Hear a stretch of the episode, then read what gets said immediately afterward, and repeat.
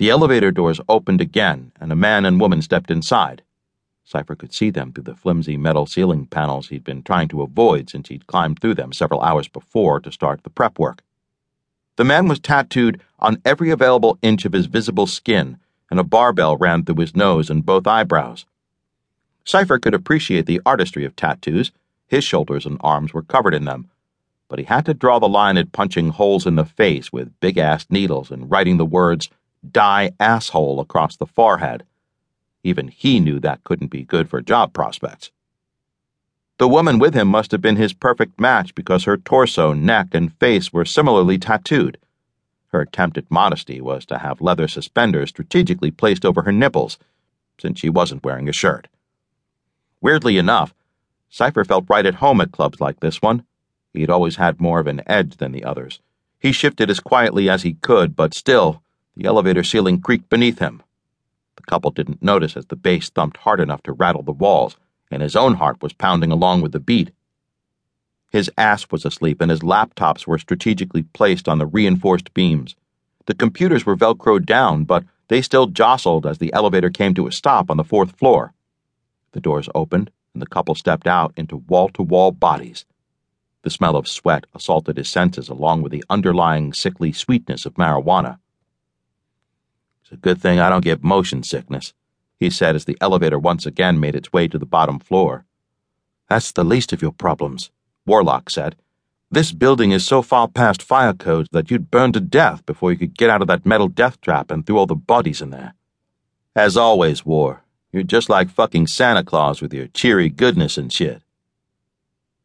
The elevator doors opened again, and a laughing couple stood at the doors, ready to get on but at the last second the girl wiggled out of his arms and spoke quickly in Russian, letting him know she'd meet him back at the bar after she found the restroom. The guy squeezed her ass and gave her a sloppy kiss before drunkenly making his way back toward the bar and another drink. The girl hit the button for the third floor and then leaned back against the wall. She was a curvy little thing, fitting just right into a black leather skirt with silver studs that barely covered her ass.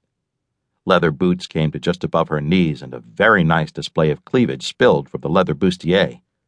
Her hair was short and white blonde and slicked back from a face he still hadn't gotten a look at, but he had to imagine her face must have been something spectacular to belong to that body. It was almost too late by the time the hairs on the back of his neck stood up tall. The elevator picked up speed, and they flew right past the third floor that had been her original destination she looked up at him through the grated ceiling and gave him a grin that made his blood run cold.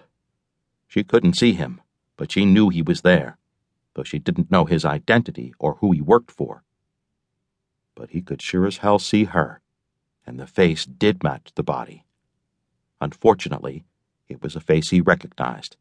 He'd know those stunning violet eyes anywhere.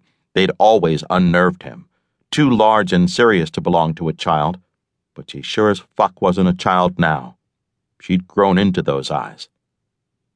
The floor zipped by and his pulse scrambled as they passed the fourth, then fifth floor. She'd overridden the hold he had on the elevator to stop. Shit, shit, shit, he whispered even as he slammed his computers closed, hoping the information inside of them would be saved on impact. He was going to die. An agent the government would never claim killed in the line of duty crushed in an elevator shaft halfway across the world. Cypher, Gabe commanded. What's happening? A man like Gabe Brennan didn't panic. He was ice. She's in the elevator, he said quickly. He rolled flat and used his fist to punch through the flimsy metal ceiling panels just as the elevator jerked to a stop a few feet from the spinning turbine. He went ass over elbow into the elevator, along with his laptops and the rest of the ceiling, but he rolled to his feet quickly in case she tried to finish him off before she saw his face. His computers were fucked, and that pissed him off all the more. If it had been anyone else in this situation, he would have laughed. But he wasn't finding anything funny at the moment. If everyone came out alive and with their jobs intact, they'd be damned lucky.